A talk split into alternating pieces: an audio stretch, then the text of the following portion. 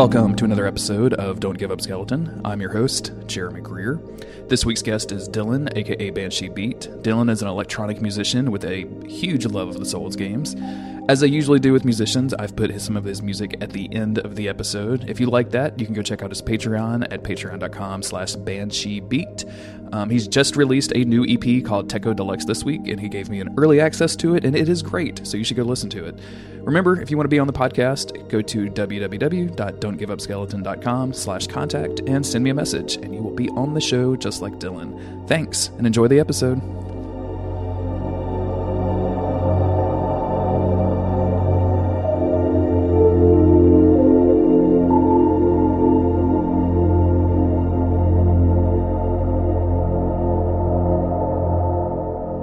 So, um, I guess let's start at the beginning. Tell me about your about the first Souls game that you played, or the first From Software game. So, uh, to really start that off, uh, you got to go back to like 2011, 2012, uh, when Dark Souls came out and got kind of a big following. Uh, I had a group of friends that all lived together, and I would always go hang out with them, and all they did was play Dark Souls, and I was just like, y'all are obsessed with this game that's really hard do something else. I didn't come over here to watch you play Dark Souls, but despite that, I really enjoyed watching them play it because, you know, it was this really visually striking adventure game where, you know, I'd go in at one moment, they'd be in Firelink Shrine fighting skeletons, and then next they'd be heading into Blighttown. I was like, what is this place? It's crazy. And they're like, oh, it's the worst. Don't go to Blighttown. and I was like, oh, okay uh, so you know that was kind of my uh, familiarity with Souls for a while. It was just like this game a bunch of my friends were obsessed with for a while that I had no interest in playing because I'm bad at video games. Uh, so as time went on, I was I I've always liked playing games, but uh, you know uh, that hobby kind of sometimes takes a backseat to other things I'm doing, particularly music and school. Mm-hmm. Um, so there, there was one year where I got like real heavy into Terraria, and it was not good because I put way too many hours into that game. But uh, I'm not.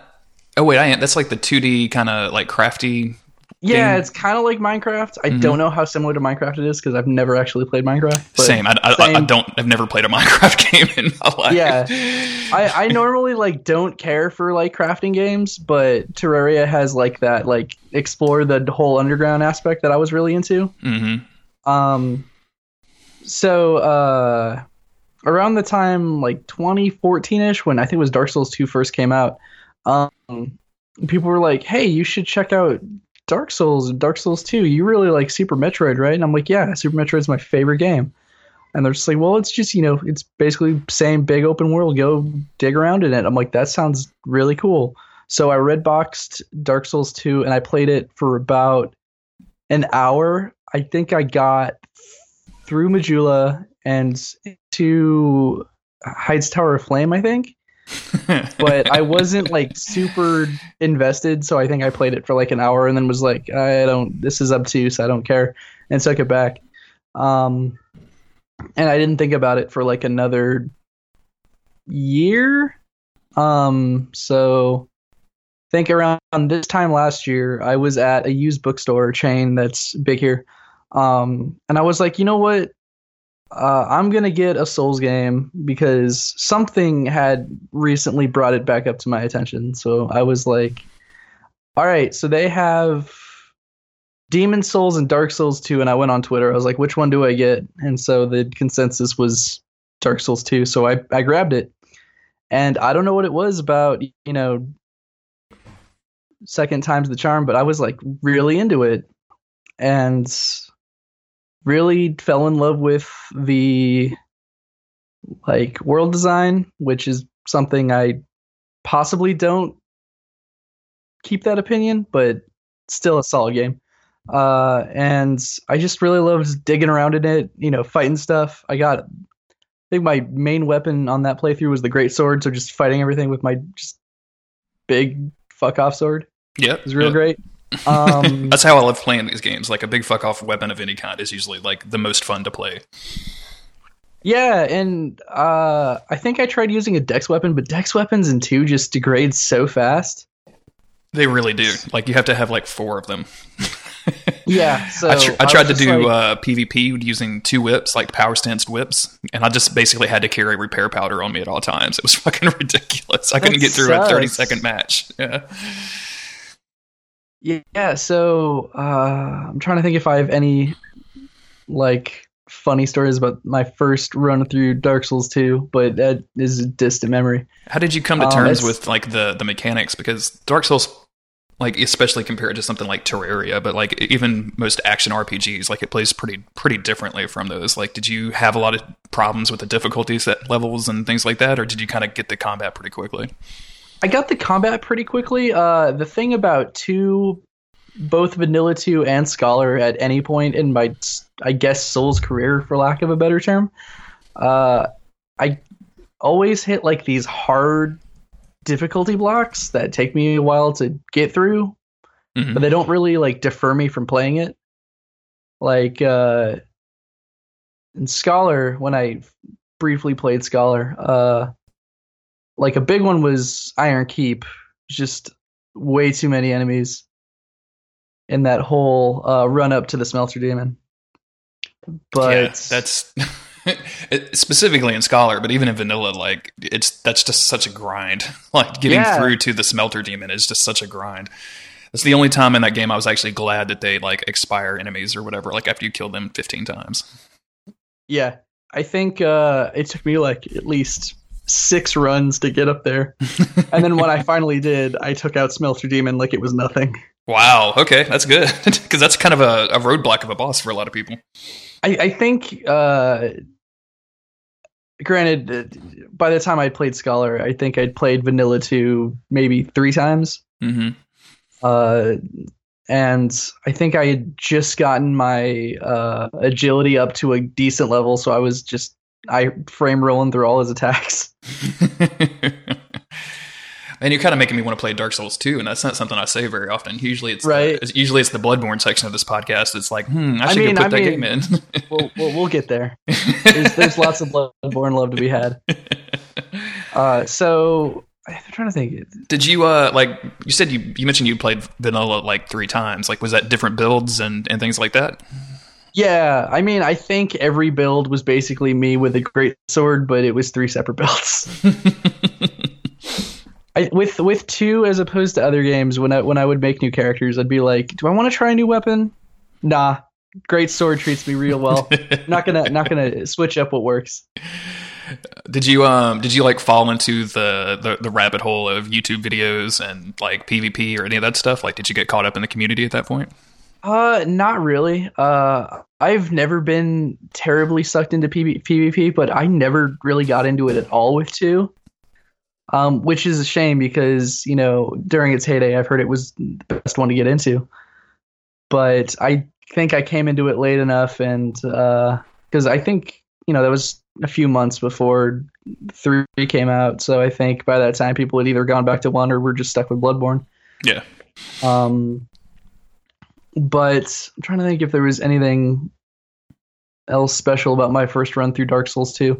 I think I got at least up to Dragon Castle, um, maybe up even to Aldia's Keep, and I was over at a friend's house, and he was he's a big Souls fan, and he was asking me what I'd liked about two, and I was just like, I really like you know the big interconnected world, you know, it it's just like it's so great to walk around it. And he's like, "Well, have you seen the map for one?" And I was like, "No." And he pulled up the uh, artist interpretation. That's like a big vertical block. Yeah, yeah, yeah. That the that big, like, like the the big slab thing that he did. Yeah, and he Mhm. showed me that. I was like, "Wow, this literally looks like Disneyland. I need to play this game right now." that uh, I'll have to put a link in the show notes, but that um, I have all three of that dude's pieces, like because he did companion pieces to that based on the um, Painted World and the Undead Asylum that are like matchy matchy with that, and they're all just freaking awesome. I can't wait to get them framed. I don't know if I saw the Asylum one, but I think I've seen the Painted World one. Mhm. Uh, there's a local uh, company in Tucson called Fangamer, and they sell a lot of uh, like they they do a lot of video game merchant stuff, but uh, a lot of stuff like Earthbound, and they're the official distributor of all of the official Undertale merch. hmm But uh, in their office, they had you know a big uh, print of that, and I was like, "Do you guys sell those?" And they were like, "No, we just printed this out for the office, but we're moving offices in like a week, and we're just gonna throw it out. Do you want it?" And I was like, "Yeah." Yeah. Holy So- shit. Yeah. now I just have like this like seven foot poster of Lordran that I don't have hung up because I don't know where to put it. I'm just trying to figure like d- the cost of framing a seven foot poster. like a, Oh yeah, two hundred and fifty dollars for the frame. Man, that's Yeah, awesome that- though. That's that- a really good that- print. yeah. That frame is going to be called masking tape. Would So like that- that frame though. I actually hadn't thought about that. yeah. At that point, did you um were, were you playing Dark Souls two on the consoles or were you playing on PC? Where were you playing at? yeah, I strictly uh, I'm a Sony boy. Okay. I'm a Sony and Nintendo boy, and since uh, Nintendo does not get any of those good good Souls games, I uh, strictly PlayStation. Although just this week, and again dating the podcast, which I probably shouldn't be doing, but um, they just kind of made that thing where um, From Software said that they had Dark Souls three running on the Switch. Don't tell me that. That's that's I really know. bad. And worse, they're talking about doing the trilogy for the Switch. Okay, I I'm putting my PS4 in the garbage, and all I have is that Switch. I can finally play Souls on an airplane. It's all I've ever wanted. I mean, can you imagine? Like, I'm like, I got to go, you know, do anything, and just bringing that little like tiny ass console with you and playing fucking Dark Souls somewhere. I just can't. That just boggles my mind. Like, yeah, and that also sounds really awful because you know the one thing I do when I'm at home, I'm like I I could do laundry, I could you know work on this thing. No, I'm just gonna play Bloodborne. I, I actually meant to before I uh, started the podcast. I was going to go through all of my saves and count up the entire many hours that I've spent playing the Souls series over the last year. And I was like, one, I don't have time, and two, I don't want to face that reality. I made the um. I've got an Xbox One, and uh, I loaded up Dark Souls One on it because it's backwards compatible, and uh, I just it pulls whatever cloud save you have, and um, it was a, a save that I don't even remember making. That was all of the characters. There were three characters on it with like 200 hours, and again, don't have any memory of these characters whatsoever, and they all had like weird versions of rapper names, like Lil Kim, like L Y L Kim. And like, don't remember making any of these. And like, oh yeah, I guess I need to add 200 hours to my play clock on Dark Souls One. Oh no, yeah, that's great. very very bad. so you must have picked up Dark Souls One on PS3 then. I did. Um, what's what's actually cool is I I bought two at the used bookstore, and they were like, since it's almost Christmas, uh, you have a month return policy on this game instead of a week. So like the last day I had, you know, able to return that, I went to GameStop and they were having like a buy two used games get one for free. So I got Dark Souls, Dark Souls 2 with the DLC included, and Last of Us for like 18 bucks and took the one copy back. that's just, that's some sweet games for eighteen dollars, man. Jeez, Yeah. what was it like going from Dark Souls Two to Dark Souls One? Because like obviously there's there's a pretty significant difference, and like you know Dark Souls Two, depending on who you're talking to, is either the worst game in the series or the best game in the series. But um, like just going from like the way that the combat works and everything to something a little bit more simpler, but a little bit more to me. I hate to use the word, but like visceral the way that the combat is in Dark Souls One. Like, did you did you instantly fall in love, or did you have a period of adjustment? I think I adjusted pretty smoothly because I don't think I had really any reservations getting into it as far as like mechanics go. Um, So you just picked it up and ran with it. basically. Were you um like are you the kind of guy that's like using a Wikipedia to help you along with builds and stuff, or are you just figuring everything out for your own, or getting information So- from friends? I did a lot of leaning on walkthroughs and like reference guides, which I kind of wish I didn't because going into those games completely blind is really an experience, and I've only done that with a handful of things in the series. Because I'm a baby and I'm just like, I need to know how to not die in this game. but uh, in doing so, you know, I ruined, you know, surprise encounters and where I was going and things like that. Well, tell me what it's like. Kind of walk me through your Dark Souls one experience. Did you go in thinking like, okay, I'm going to find the biggest sword I can, and then just start wailing on things? So I think the main weapon I used during my first playthrough was the claymore, which is in between a really big sword and a regular sword. So I got I got kind of the feeling of the big, huge sword, but without all the, I guess, strength Mhm. requirements. Um, and that treated me pretty well through the game. Uh, I think my first build was quality because I think I had a basic understanding of how builds worked, but was just like, I don't know if strength or dex is actually making my weapon stronger, so I'm just gonna do both. So I think I got them both to like 40. That's a good build, though. That's basically like I, I can use any weapon in the game at that point, almost. Like besides some of the like weird gimmick weapons, like Smough's hammer or something. Like being able to pick up anything Yeah. and use it fairly well is can be a really really fun time through Dark Souls One. Definitely. Uh, but at the same time, I think I only ever used that claymore, so I think it was kind of worthless. Had a great build with no variety. if you uh if you dug the interconnected world of Dark Souls 2, uh like what did you think about Dark Souls 1 which actually has like a a very Oh, oh. interconnected and like overlapping world? I, I loved it infinitely more. I was just like, this is everything I've wanted. And as I was playing it, I was like, why did I sink all those hundreds of hours into Skyrim? Skyrim is a terrible game compared to this. I was just like, I can't go back to Elder Scrolls games after this. yeah, man, I don't uh Skyrim was definitely a Dark Souls victim for me. Like I, I booted that game up, and I don't have much of a history for Elder Scroll to begin with. Like I, I kind of, for whatever reason, skipped the Morrowinds and the all of those other worlds, so just didn't have really like a, lot of affection for them to begin with. And then the first time I got into a fight in Skyrim, and I was like, wow. This is terrible. Yeah. it's just like I just went right back to Dark Souls. It's bad. I think uh, right when I got my PS3, I think that was around the time that I Skyrim came out, and I was like, I'm going to see what people are talking about. And when like Skyrim came out, I had just seen the name everywhere, and I actually didn't know what the name was. So the like natural thought I had in my mind of what the game was was like some weird like futuristic mech game because I was thinking Skyrim. Okay. Yeah. Skytech. What's what's the thing from Terminator? Um, Skynet. Yeah. Skynet, yeah. So I was just like, I don't know what this game is, but it sounds tight. And then I was like, wait, Elder Scrolls. Oh, this is the Morrowind game. Oh well, I'll see what it's about. And I really liked it, but you know, it was just because it's kind of a game that you know you can just wander around aimlessly and for hours. Yeah. yeah. You know, I'm you don't really do anything important, but it's a you know you don't really care when you're just wasting time. that's how I'm playing the The Witcher Three. Not to get too far off topic from Dark Souls, but like I have barely done anything in that game, and I have like 20 hours into it, just wandering around and like finding random quests, and it turns into like 10 random quests. and I'm like, whoa, this got big, but have barely like I don't even think I've left the first continent yet. Like I've had the same quest marker to go to a different town for like you know 15 hours now. It's ridiculous. I think uh, Witcher Three might be the next thing I pick up. It's big.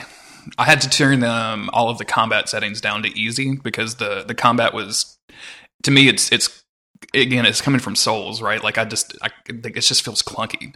So like it, the best thing that I could do is just turn all the settings down to easy and just like now I- it's just it's just button mashing to get through stuff. Like I don't even really care. And because I don't really care about the combat in that game. I'm way more focused on like the questing and like talking to people and doing stuff combat is kind of the weakest point of it for me but that that might change I just need to get back to it That's that's how I felt about Dragon Age because I know it's got it's more like the it's not the action RPG to the battle mechanics, but with that I was just like you're putting me up against all these enemies that I can't actually actively fight. And I would be just in these areas that are just enemies. I'm like, I can't talk my way out of this. Just let me talk to more people. That's all I want to do in this game. that's that's kind of like I would love The Witcher if there was a non-combat option for like for everything that you do. Like if I could go through that game without um, like just playing it completely passively. And I've, I've actually tried to do this in Dark Souls too. Like I tried to do a completely passive run where you can only deal indirect damage to enemies, and it's basically impossible. Like um, Lobos could probably do it, maybe, but like Sure. just try, just trying to use like poison cloud and you know toxic cloud and things like that. Like you just get to some bosses and they just you just can't do enough damage. Like it's just impossible. Like the four kings, like you can't you can't passively damage the four kings and expect to get out of that fight alive, or at least I can't with my skill level. So I, yeah, I feel that. Uh, I I made a soul level like 12 build because I think 12 is the minimal level you can have to invade level one people. Uh, just so I could you know beat four kings and get that red orb. Mhm. Uh, it, I I did that and I got all the way to four kings and I just couldn't beat four kings. And uh, I think I came back to it months later and beat it, and then was like, "Cool, I got the red eye orb. I'm gonna just go ruin Noob's day like they did for me."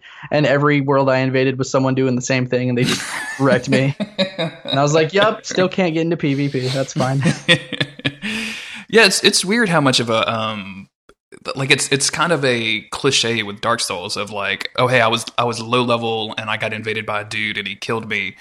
And it seems to have gotten to the point like with each game in the series that they've released, like they've wanted to kind of protect against that every time. Like Dark Souls 2 has that weird soul memory system, and Dark Souls 3 like kind of favors people that have um, summons with them. Like very rarely do you invade someone by themselves. And man, it's just like to me, and I because I did the same thing. I have a soul level one build, beat the four kings, went to the Burg, invaded, and it's nothing but soul level 120 gank squads, like just hanging out. Like, where are these noobs getting killed at that I hear about all the time? I've never seen Yeah. one. I mean, it's my fault for you know trying that in five years after the game's been out, sure. Yeah. and, and when and that secret's just been out way too long. you know, there's no surprise there anymore. I was thinking about that the other day of like how invading was such a weird mechanic when Dark Souls came out that like even by the time I got to it, which was several months later after the game had been out for a while, like it still seemed like a like almost like a secret of like oh yeah like I can I can game this system to my advantage. And uh just nowadays like that's the first thing that anybody ever runs to and uh Dark Souls Yeah. 2 or 3 like that's exactly that's the they go that they go there immediately. Definitely, I think uh, I got three like a week after it been had been out because I think that's when I got my PS4. Um, and like all I saw like online the week before I actually got it was just like, oh, DS3's out, everyone's doing PvP, and I'm just like, I'm way too late to this trend. yeah, that was as much as a. I mean, like I really enjoyed it when it was a little bit more natural and like you can evade people in, throughout the world. There weren't like these like. I mean, the PvP arena is fine, like for what it is. Like, if you want to go and have a relatively fair fight with another person or another group of people, like the PvP arena is fine. But there's something about Dark Souls that kind of brings out the asshole in me that I just want to go terrorize people in random parts of the game, and that doesn't seem to really exist anymore. Like everyone's either expecting it, or they've already planned against it, or it just, you just can't do it. So it's kind of Yeah. a bummer. That's the best thing about uh, Dark Souls One on the Switch is that I'm thinking all these Nintendo kids may not have any idea, and I can go troll them. Oh my, yeah, that's gonna be real nice. yeah. I'm finally gonna get that PvP experience I've always wanted. I'm really hoping that um like Miiverse is still in this concert so that we can get some Oh, good like no. Miiverse hate mail going. Are, are you gonna? Is, is the blog gonna be back in full force with just Miiverse posts? I hope so, man. If it if it's there, that seems like the best way to revive that blog. Oh, that'd be great.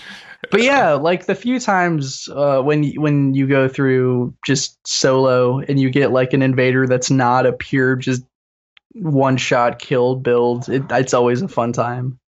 Yeah, or just like the the madcap invaders, right? That like try to convince you to do weird stuff, or that uh, drop stuff for you, or that like you know kind of run away and then like kind of just like screw with you throughout the level. Like all that kind of stuff is really really fun, and it just doesn't really exist anymore. Yeah, I wish I had more of those experiences. I think I've had like maybe one or two, but that, that's one of my favorite kinds of invaders. Yeah. Like playing- uh, I Oh, go ahead. Uh, I think uh, was you Gary or somebody on a different podcast. We're talking about how there were the some dude invaded uh, a world with a dude with two phantoms, and they all used uh, chameleon and turned into barrels, and then they did like the I mind trick thing. Yeah, yeah, that's an old Dark Souls one video. That's one of the best ones. I'm trying to remember what it's called. I think it was they just called it like the barrel game in PvP or something. But like, how great is that? Yeah. and I'm just like, that sounds just in, infinitely more enjoyable than you know invading someone in three, and it's just like, oh, look, there's four phantoms, and they all have huge swords, and they're just gonna jump on me. Yep. This spamming R one constantly, so you can't do anything. Like, yay! This is this is definitely the PvP I signed up for. Yeah. Anyway, we'll get to three. Yeah. So, what were you saying? Um, and and so in Dark Souls one, like obviously you're kind of really enjoying the interconnected world and everything. Like, and I'm kind of curious about Dark Souls two as well. Like, are you? How long did it kind of take you to pick up the story? Because it's especially Dark Souls 2, like the the story you really have to kind of dig at it to get it out. And what's there is good, but like did, did, it take you a long time to realize like, hey, I need to read these item descriptions, or, or are you just kind of ignoring all of this stuff completely? So I don't think I really got into that until I got to one because I, as much as I love two, like the way item descriptions come up in the menu, I think is really unesthetically pleasant. Um, because it's just like an extra pop up window, and it just makes that like really just like sound. it's just like this tiny text, and I'm like, I don't want to read this. So I think I did that a lot with one. Um, and I also spoiled myself with a lot of YouTube videos because by the time I got to Dark Souls 1, you know, Vaati's entire Prepare to Cry series had been out for years. All of, you know, Silver Silvermont's videos had been out for years and all those classic DS1 Soul videos. Mm-hmm. Um, so I didn't have to put too much time into reading uh, item descriptions and was just able to watch those, which is also just kind of a mistake on my end because I wish I was d- dug dug that up on my end first before you know seeing the whole thing spelled out for me. Are you the type of person that can dig that stuff up? Because like I, I've act- have actively tried. Like I was there on release for Dark Souls 2 and like I had a notebook out and I was like, okay, I'm going to make notes of stuff as I find them and I'm going to I'm going to put together some lore shit and like literally wrote one thing down and didn't get anything else out of item descriptions. Like I just my mind does not work in the way that can, you know, grab all of these disparate pieces of information from all these item descriptions and then, you know, weave it into a coherent story. Definitely, uh, I'm on the same page with you there. Uh, unrelated story It's kind of similar. I, I think for October, uh, remake Resident Evil was uh, free for PS Plus users. Mm-hmm. So I was like, i am finally going to play this, despite the fact that I've owned it on GameCube for years and never got very far in it. Um, so I was just like, I'm going to use no walkthroughs. I'm just going to write down notes, write down what doors are locked, write down where puzzles are, and I'm going to get through this with just like a handmade map. And that lasted about two days. yeah, it does exactly what I was thinking. So, okay, good. That doesn't make me feel bad then. I, I really feel like the specifically Vaati, but like a bunch of a bunch of lore people, like the ability to put all that stuff together is really really interesting to me. Like I just I can't do it, and it just like my entire YouTube channel is nothing but like dumb shit. Like and to have somebody actually come into it with an academic mind, like like the uh the guy that's been on Bonfireside Chat a couple of times, the Bloodborne up close guy, like his approach to these things just boggles my mind. Like you're yeah, way too smart I, to be playing Bloodborne, man. Like go go yeah. teach a class. and like I I especially love uh oh god, what is that guy's name? Um Huh, I, I don't remember, but uh I I love his videos just cuz like they're purely based on visual like hints and like visual storytelling which is some of my favorite stuff in the Souls world. Mm-hmm. Um, which is probably my biggest like blow to Dark Souls 2 after playing the other games. Because as yeah. much as I love to, the uh, environments are very sterile, for lack of a better term. Yeah, they're all. It it feels flat in a way that the other games don't. Like yeah, it, like it, it really feels like even in like some of the more organic areas, like the Shrine of Amana or the uh, Huntsman's Copse, like even there, like some of the texture work and stuff just feels kind of. I don't want to say like last gen or anything like that, but like it just feels like they didn't have enough time to really put the work in that they usually do, which is true because you know it's that interview with the design works people said like yeah they had to scrap everything midway through development Oh yeah, which is crazy definitely. like for for Dark Souls 2 to be what it is now is kind of incredible as it is. oh absolutely yeah and to come back and like knock it out of the park with those dlc packs like just within like what six months of the main game releasing like that's totally insane Yeah. Um, I'm actually af- after from what little I know of the Dark Souls 2 development, I really want to know the if there were any similar things with 3 cuz as much as I see Miyazaki credited as like the main director, I've also heard uh in other places that I don't have sources for that there were up to like three separate directors working with like three separate sub teams, which is why the game feels so disjointed. yeah i could definitely see that Uh I don't want to give credit to like Miyazaki as being like some amazing person, like because and he is. Don't get me wrong, but like it, it really feels like the community as a whole just leans on that way too much. Like and with all of the rejoicing that Dark Souls three was going to be Miyazaki led, and it turns out like, hey, it's still kind of hard, and it really makes it seem like Dark Souls one was more you know catching lightning in a bottle than anything else. Like they, I don't think that they knew it was going to be as good or as big of a thing, and and trying to continually update that and redo it. Like you can definitely tell, like, yeah, this was a whole lot of luck and a whole lot of work that made Dark Souls 1 as special as it is. Yeah, definitely.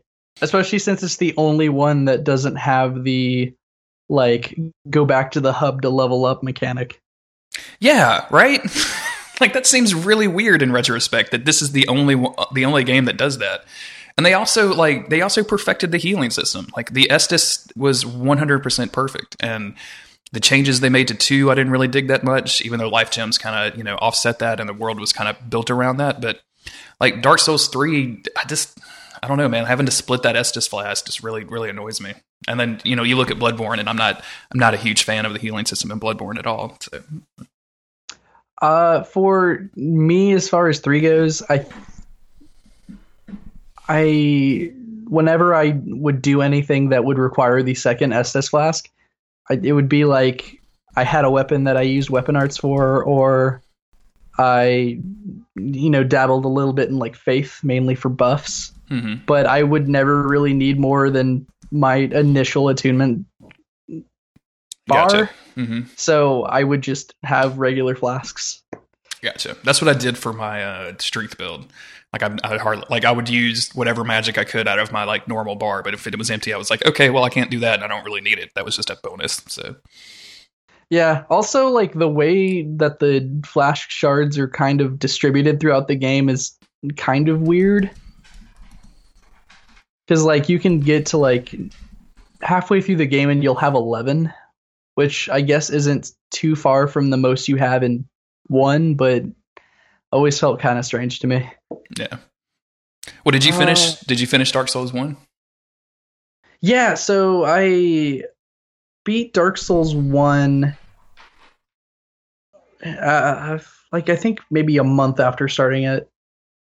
Um trying to think if and I I had also gotten the DLC so I played through that too. That was a lot of fun. Uh, I think the hardest boss for me was probably Manus. Yeah, I, can, I Um, can believe that. and like I I got I think I've I've only beaten Manus on my first character because I've just been like you know that took me in upwards of maybe sixty tries, just rapid fire, just like died, go back in, die, go back in. So At least the bonfire is pretty close. Like by the time I was done with Manus, like I had that like route memorized. Like I can drop here, I can roll here, I can roll past these dudes, and now I'm at the fog gate. Yeah, you're just like all right, one, two, three, roll just to avoid the one mage doing the uh whatever that spell's called. mm-hmm. Mm-hmm. Richard Pilbeam, by that's- the way, that's- just it just came to me. That, I, I was gonna say Richard, but I wasn't completely sure. Bloodborne, the Bloodborne up close guy from earlier, we were talking about Richard Pilbeam. It took me a minute to get there, but I, I didn't have to Google, so I guess my brain Yeah. still works.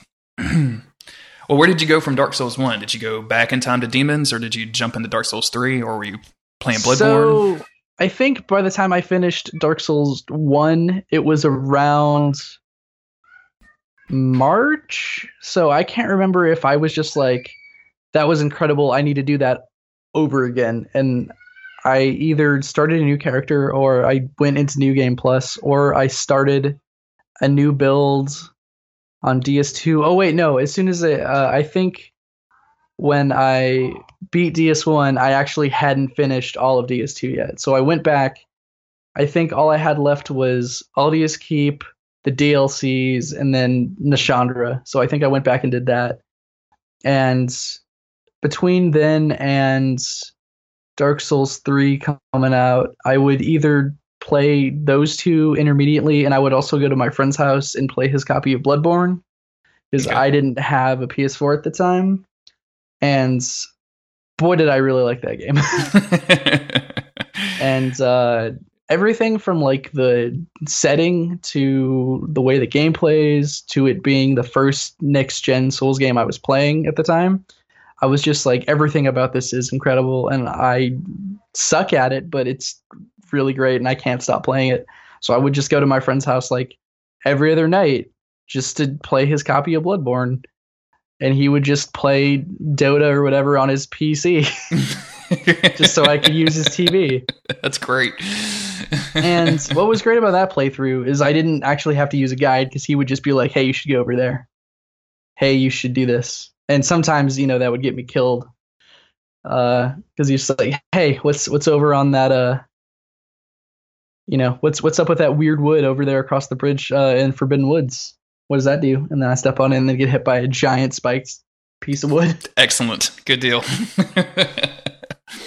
I've talked about it a couple of times, but um, people that are Souls fans, and then when they're trying to kind of Sherpa someone else through a Souls game, like there's something so gleeful about them leading people into traps and like, oh yeah, yeah, just just you wait. like it seems like everybody wants to see people make the same mistakes that they did in their playthrough. Like, and I, I think that's something that's relatively unique to the Souls games of those like gotcha moments that people really, really want you to see.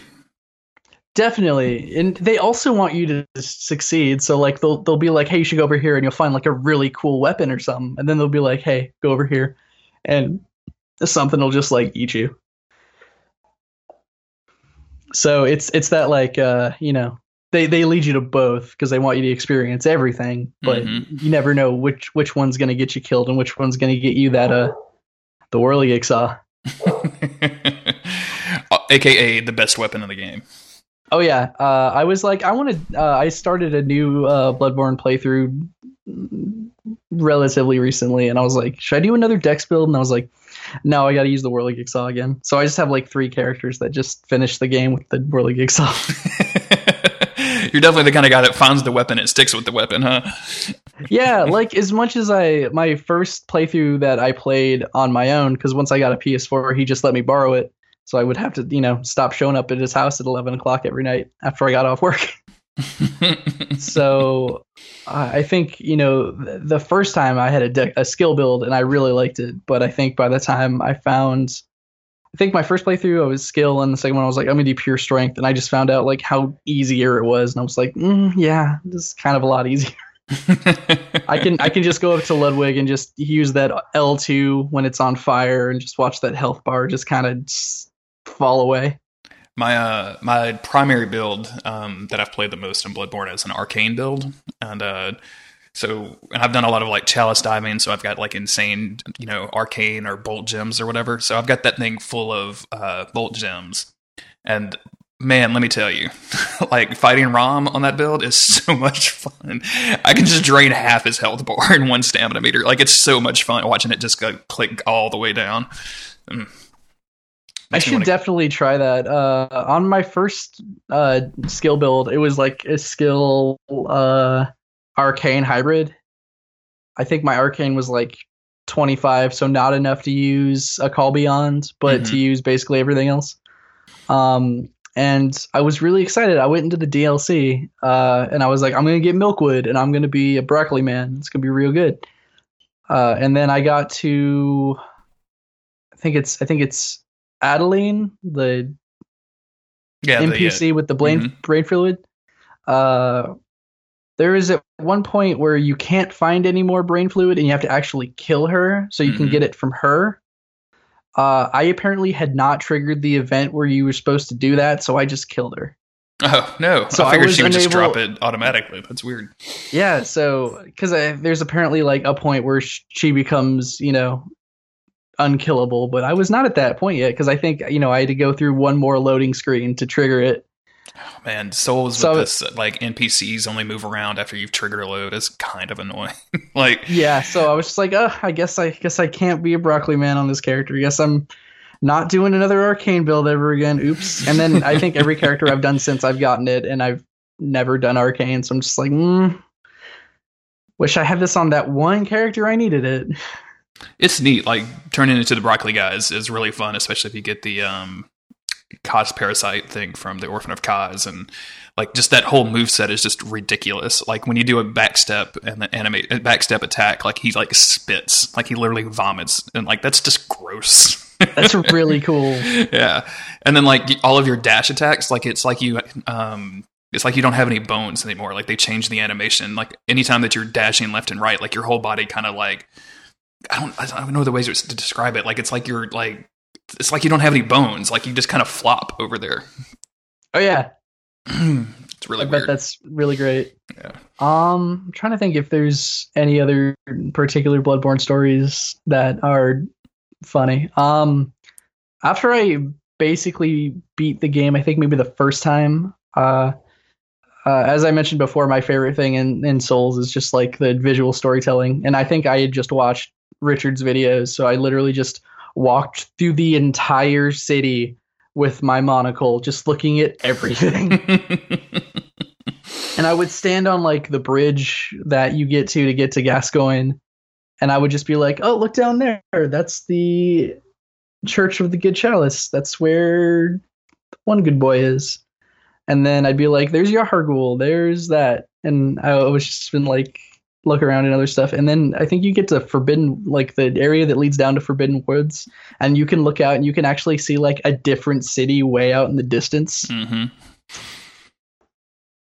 Souls has such has Uh, such great skyboxes, man. Like just like being able to look out, um, like and even Dark Souls one does this, and Bloodborne does it really well too. Of just being able to look out and be like, yeah, I'm probably going to go to there. Like I will probably end up over there at some point. And then when it actually works, you're like, oh shit, I'm over here now. This is cool.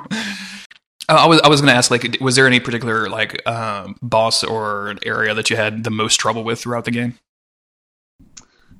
Uh, so honestly, the boss that gives me the most trouble, and it gives me the most trouble on every build every time I play Bloodborne, and I don't get it, but it's always Gascoigne. Gascoigne is the hardest boss for me in the game. That's really funny. It's like, oh, I'm really good at parrying and dodging. Nope, he still turns into a beast and just one shots me, and I'm like, I think every time I played Bloodborne, I have to get to like, but in between level twenty and thirty just to beat him. That's a um, It's just- that's a really fun like, fight. It it is, but it's just weird because it's like I killed Ebrietas the first time I fought her, the on the first try, and yet it takes me at least five tries every time I fight Gascoigne. I don't want to hear that at all. Like Ebrietas was like a 700 tries for me or some shit. Like it was insane. you beat her on the first time. I think I've only beaten her once or twice, but she was one of the last bosses I did, and I had like fully leveled up. Uh, what are what are Eileen's little daggers called? The uh, Blades of Mercy. Mercy, that's it. Uh, I just went up on her butt and just like did that for like three minutes and somehow didn't die. That's oh man, it took me so I, I long. yeah. I, I I mean, I, it's probably a fluke, and if I did it again, it would probably take me just as long. Who who else took me really long? Um, the Bloodstarved Beast in the Chalice dungeons took me a while, as did uh Rom in the dungeons, and not even on. Do you fight Rom in the Defile Chalice? No. because I know you fight in the Isz Chalice.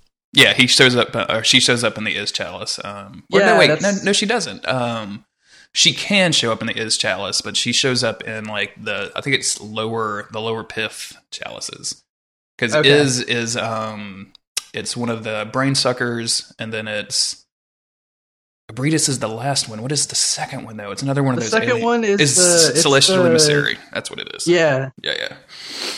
Um, I actually wanted to, uh, before we recorded this, uh, finish the last of my chalices because I think I have defiled and then is great Etherew after that.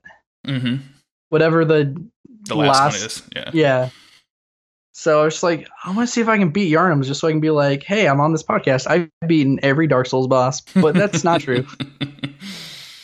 It's a it's it's a pretty big grind to get through all the chalices. Are you are you a chalice fan? I like to ask everyone that comes on the podcast. Yeah. I was waiting for us to talk about this. I'm kind of mixed. I like the idea of chalices, but Mhm. once you run through the user generated ones enough times, you're just like, all right, I'm to go look for the thing. And then you just run around in circles looking for the switch. And then the switch is like right next to where you started. And you're just like, really? I, I ran around for 20 minutes. So uh, on the last uh, last character that I was just like, you know what, I'm actually gonna complete the chalices, so I'd never have to do this again. Which I don't think they're that bad, but I it was just still just a time sink. I didn't want to put more time into. Um, so I was just like, I'm just gonna run and find all the uh switches and not worry about picking up loot or fighting anybody. And so I got through most of them fairly quickly, which was kind of nice. Yeah, it's um the the promise of the Chalice dungeons is definitely greater than the actual play of the Chalice dungeons. Although, as as most people know from the show and from Bonfireside Chat, like I'm I'm a big fan of them just as they are. Uh, I've been playing some uh, Let It Die, that recent free to play game that came out. I I really want to get that because I've heard it's a lot like Souls and it's a Suda 51 game. And granted, the only Suda 51 game I've played is part of No More Heroes, and I'm currently playing through Killer 7, but I am all about it. So I'm just like, I really need to check out Let It Die. I'm I'm pretty hit or miss with Suda in general. Like I, I love Killer Seven. I love Shadows of the Damned. I couldn't stand No More Heroes. I thought Chainsaw Lollipop or Lollipop Chainsaw, whatever, was not that great. I did Um, not realize that was a Suda 51 game until like a month ago. Yeah, it's you know his his name gets put on games sometimes. I'm not quite sure. like you just don't know what kind of influence he had on them sometimes. Um, Yeah, totally. uh, but Let It Die, like it's it's kind of like it's exactly like they do smart stuff to turn it into a roguelike, which is pretty much what I want out of chalices. Like shared loot, um, you know, abilities that upgrade regardless of the character, like that kind of thing is is really interesting. Like you can die and then as you progress through the tower, like you run across your corpse and you have to kill your corpse and like all of this stuff. And it's it's actually really, really good. The combat is a little clunky compared to Souls, but I think that's just maybe me getting used to it and like expecting something out of it that it's not yet. So I just gotta get That, used to that that. could also be just like the clunkiness of every Suda 51 game. True, yeah. There's because Killer Seven, as much as I like it, like there's some weird controls in that game, like where you get kind of get like I- I remember moving through like I don't know, like some hallways or something, and getting like kind of confused as just to how to move through them. So Yeah, I I tried. I've what's what's funny is uh my my copy of Killer Seven is actually a, a friend of mine's that I've actually had for as long as I've been dating my girlfriend because uh he, he gave it to me just uh, before we started dating, and that was four years ago. So now I'm just like, I should get that so I can give that back. And so I, I I tried playing it a couple times. I'm like, I really like this aesthetically and visually, but I don't know how this game works. I don't know where I'm supposed to go. I kept running into the room where there's like the the smile that's just spawning eggs on the ceiling. oh yeah, And yeah. I was like, I can't kill this. So I, I just sat on it for like a week and then I called my friend. I was like, You finished this game. Come show me how to play it. And so he he helped me, you know, get through the beginning. So I'm just like, okay, now I understand how this works. And I'm having a lot of fun with it. It's a really fun game. So after Bloodborne, did you jump into Dark Souls three, or did you? Because you mentioned you played Demon Souls before. So when, when did you pick up Demons? So I picked up Demons last. I got like three a week after it came out, and then I got Demons in like August. Okay, so Maybe. not long ago. Yeah, so actually what I did is I bought Demons uh and I was like I think after like a day of playing it I was like I don't have any money in my bank account. I need to buy school supplies. I should beat Demon Soul so I can take it back so I can buy school supplies. that's, that's fair. Okay. which which you know was cool because I beat Demon Souls in like four days, but that was because I uh, played it constantly and used the Soul Dupe glitch, which uh, I've gotten Demon Souls since, and I still use that just because I'm like, this game's really fun. I don't like grinding in it. Yeah, yeah. I I use the uh, I I use that on my to tr- I, I haven't done it yet, but that was going to be my platinum run. I was going to try to collect everything, so I just wanted to be like as buffed up as possible with tons of health, and you know, so I didn't have to worry about anything. And uh, even then, grinding for like the in-game upgrade materials is just such a slog. like it's just so even- boring. and even if you like power yourself up a lot, the the game is still hard. Yeah, that's even if you stay in soul form all the time, like with your entire health bar, like it's it's still pretty difficult. Yeah, it's really like, interesting I- that way. um like i feel like possibly even more so than the rest of the games for me. It could be that i just know it the least but you know I, i'm just like i'm just gonna you know i have all this health. I'm just gonna run and get this item and then i'll just die on the way.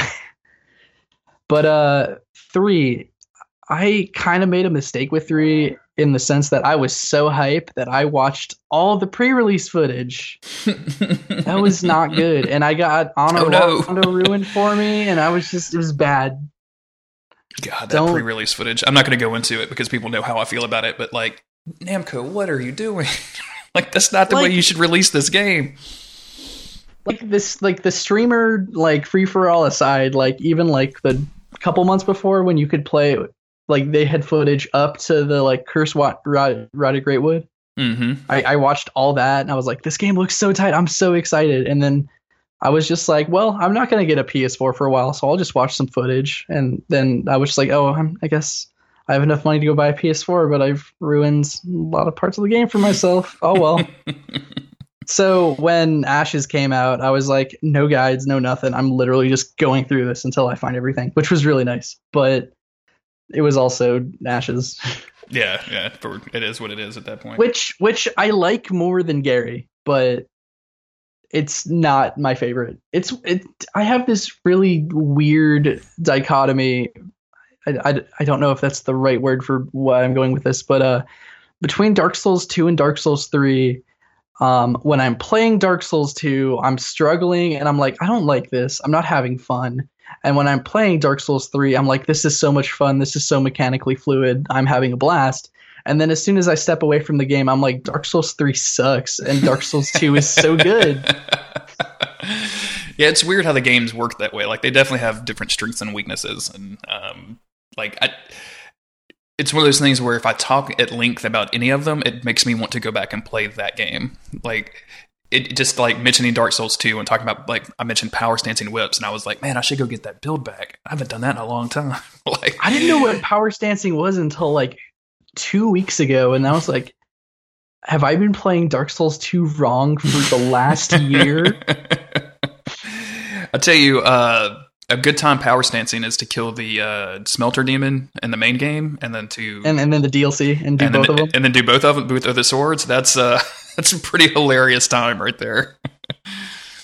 well, I know you're you're a, a, a musician. I'm kind of curious. I always like to talk to my, my music people about like the music of the Souls games. Like, do you have any kind of thoughts or impressions of the music in the, in the series in general, or or specifically to certain games? So I'm gonna put on my snob hat for a minute, in the sense that aside from you know writing electronic music and writing stuff for band music, I also write classical music because that's what you do in college, at least as far as my university is concerned. So I do have appreciation and love for that, and I do it a lot. I don't just do it because I have to, but uh, it's it's really uh, affected my perception of the music in Soul games because uh, for the most of the games outside of Demons and Bloodborne, for me, uh, it's just so like it's it's there to get you pumped up and like tense over the boss fight. But on its own i've never really cared for it. Like i think one day i was like you know, I'm gonna sit down and really listen to the entire Dark Souls one podcast or podcast uh, soundtrack, Yeah. and I was just like, man, all these songs are the same. and like, I was listening to one, and I was like, this has a lot of cool orchestration details, like a bunch of different instrument families doing different things, and harmonically, it was really contemporary. Uh, like it had like a lot of strange notes in the melodies that give it uh, a lot of contemporary classical music is for lack of a better term really strange. Mhm. that's when you get into like atonality and 12 tone stuff where it just sounds really bizarre. And so i was into that but because it needed to loop in a specific way it was just cut into these very very like rigid sections which i think just ruined the entire flow of how it could have worked Gotcha. Okay. um so and i was just listening to it i'm like you know for a game where you could just like go nuts with like leitmotifs and like themes in between bosses there was just none of that um which kind of bummed me out and even tracks like uh pinwheel's theme which starts off really cool. Once it gets going it just turns into like every other dark souls song. And i'm just like man, this was so cool, and now it's just the same as everything else. Pinwheel's track, like that weird, um, like warbling noise at the beginning is like some of my favorite noises in the world. like I know that's Yeah, ridiculous no, to have a favorite it's- noise, it's but really great. yeah, it's it's really good. Um, like that's like probably the secret best track on the Dark Souls one. Besides like the um, there's like a hidden uh credits track that is on the soundtrack, but not in the game anywhere. I think, and that one's Oh, pretty good. really? Yeah. I should check that out. It's it's a bit And- more of a like standard piece, but it's very it's kind of like it's not like Gwyn's theme, but it's just very low key like Gwyn's theme. Like it's not huge orchestras and and like bombasticness. Like it's it's very very like I said, low key, chill. So it's good. It's, Yeah. it's worth a listen. Gwyn's theme's really good. Gwyn's theme is really good. I I despise what they did with it in Dark Souls three. Like I when hearing the Gwyn's theme mixed into like all of that crazy like noise that was the Soul of Cinder track, uh, just really irritated me. Like I rolled my eyes during the boss fight. I'm I'm still kind of mixed on that as, as far as like I, I know why people don't like that boss, and I know why people do like that boss, and I don't quite know where I stand. Because like on one hand, like fighting basically what's essentially every Dark Souls build ever, just like switching up every like few you know, every 30 seconds, I think is really cool but Mhm. also just like man that is the most like stupid wish fulfillment shit i've seen in a souls game so, so i'm just like it's cool but also i see where everyone says when it sucks yeah, I get it. uh but uh i recently like went and listened to just the dark souls 2 soundtrack and i Mhm. was surprised at how much more i liked it than one despite the fact that when i played through the game none of it really did anything for me yeah, I'm having was- a hard time coming up with um, outside of like maybe Sir Alonne's theme and the DLC. Like I'm having a hard time even thinking about like any of the Dark Souls 2 music as standalone tracks. Maybe the Demon of Song. I think it has some pretty interesting music. Yeah, and uh, I, I I definitely feel you on that. I, I like hadn't noticed until I actually sat down and was like, oh yeah, this was kind of cool. Um, but with Demon Souls, that soundtrack is so cool, and it's so like rich as far as like this is a really spooky demon. We're gonna have this really dorky trumpet fanfare play over it, and I'm just like, I'm so into this. yeah, the instrumentation that they used and is just like it's so different from anything else that the series has done, and like that's the kind of stuff that I crave. Like I don't need like the the menu music of Dark Souls three was is like this over the top like whoa, and it's okay, it's fine for what it is, and it kind of gets you excited to play the game, but it's not something that is like to me it did like that music in demon souls fits that game so well whereas the stuff that is in dark souls a lot of the stuff that's in dark souls 1 2 and 3 can fit any video game boss fight. You know what i'm saying? Like it would No, be definitely, it, it- definitely. it wouldn't be out of place in like a devil may cry game if that makes sense And like you know the the part in three when you when you fight uh Aldrich and it plays part of uh, Gwyndolin's theme. hmm Like with with the entire series could have done that way more, and it would have paid off really well, especially in three, because it's just like, oh, you know, we have these intercollecting themes from the first one. Let's bring some of them back so that we have some, you know, non-visual, non-story ties to the first game that aren't as, you know, obnoxious and in your face. Yeah, exactly. As like, hey, hey, guess what? Uh guess who was here? Yeah, it was Logan. I like that people like got really obsessive about that uh Aldrich theme, like pulling out like, oh, this is the same chord progression as the Gravelord Nito theme, and like Oh that, god. that must mean that he's eating Gravelord Nito too. And I'm like, does it though? Uh, like in this in this fiction, and you can believe whatever you want to. Like your head canon is your head canon. I'm not here to take away anybody's fun, but like, are do you think that the bosses hear the music at the same time you are? Like, is that what you think? Like, Uh, I don't know. like as it stands, I love headcanon and I love things that like for lack of a better term kind of encourage you to create one. But like with the lack of like concrete connections in 3 and the fact that, you know, you need headcanon to make the story make sense and that has led people to just be like here's my head headcanon, but I'm gonna make it so that it sounds like I'm giving you the actual thing that happens. I just find it so obnoxious. hmm And like just the Dark Souls 3 video content, like boom, is just like really, really Yeah, it's it's my insane. patience. Yeah, like, it's like look at all these PvP and bad lore videos. I'm just like, oh uh, me and Gary had a, a, a long uh, digression that um, will end up on a Days of Future Cast extra sode at some point about.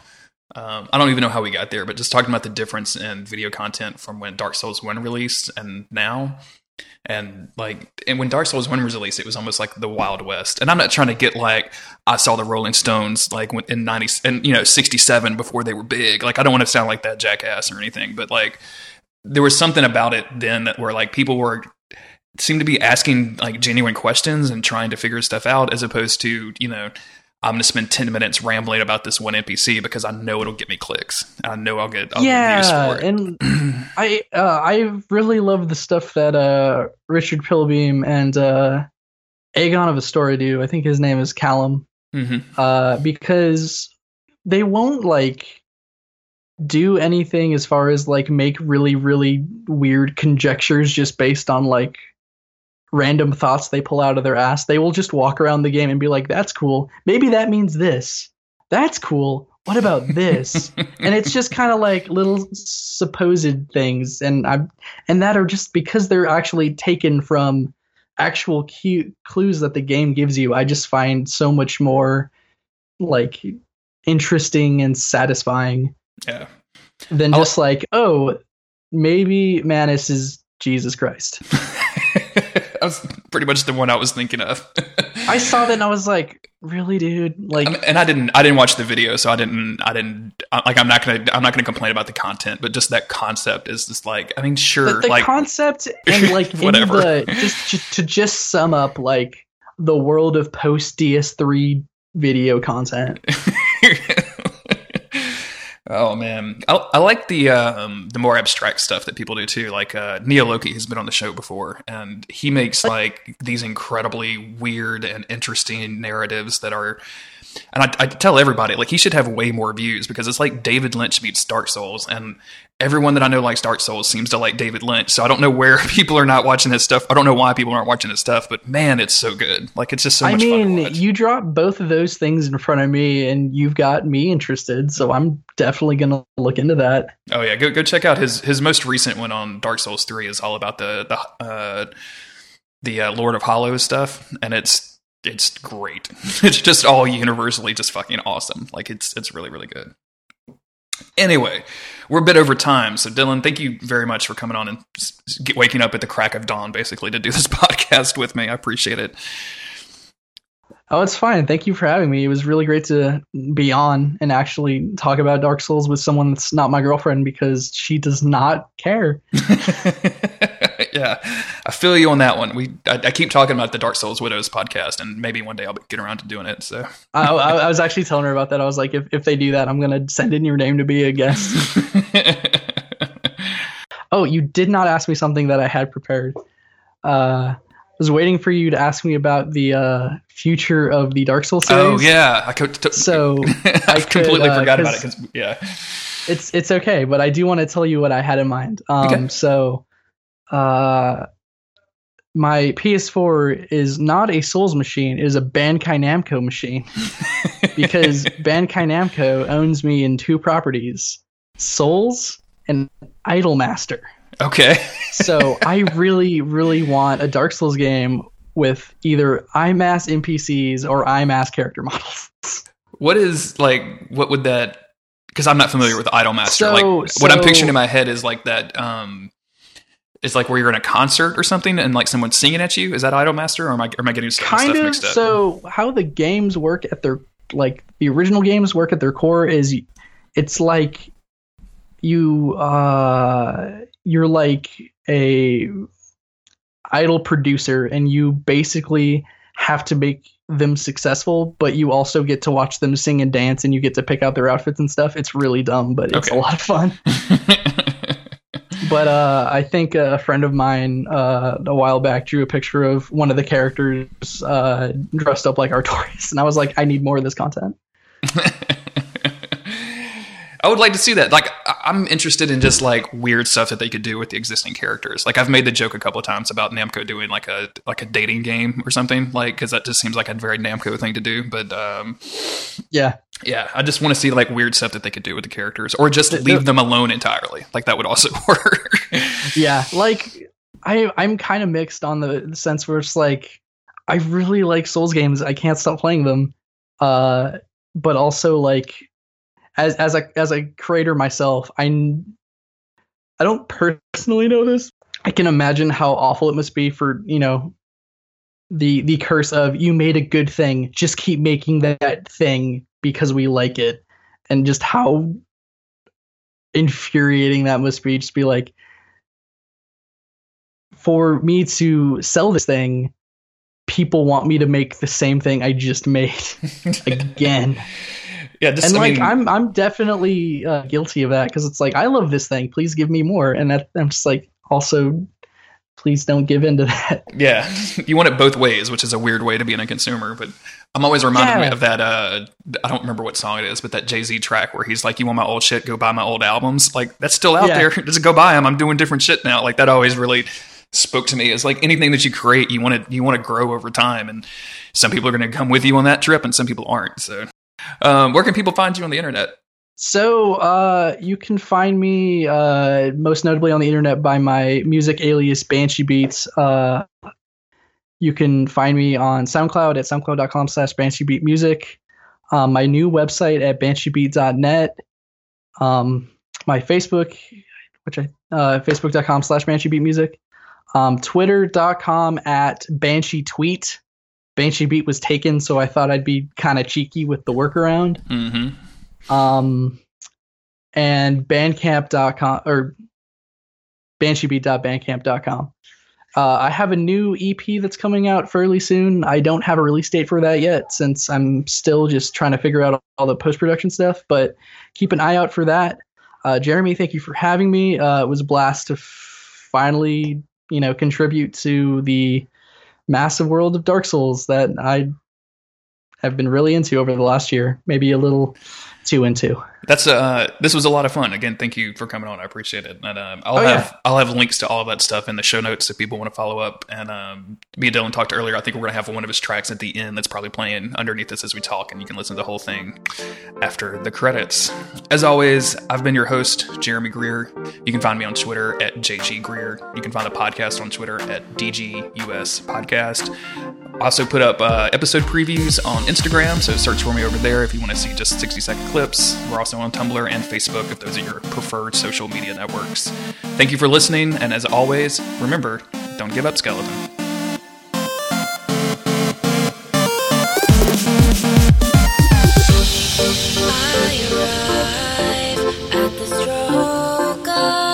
midnight door and head inside.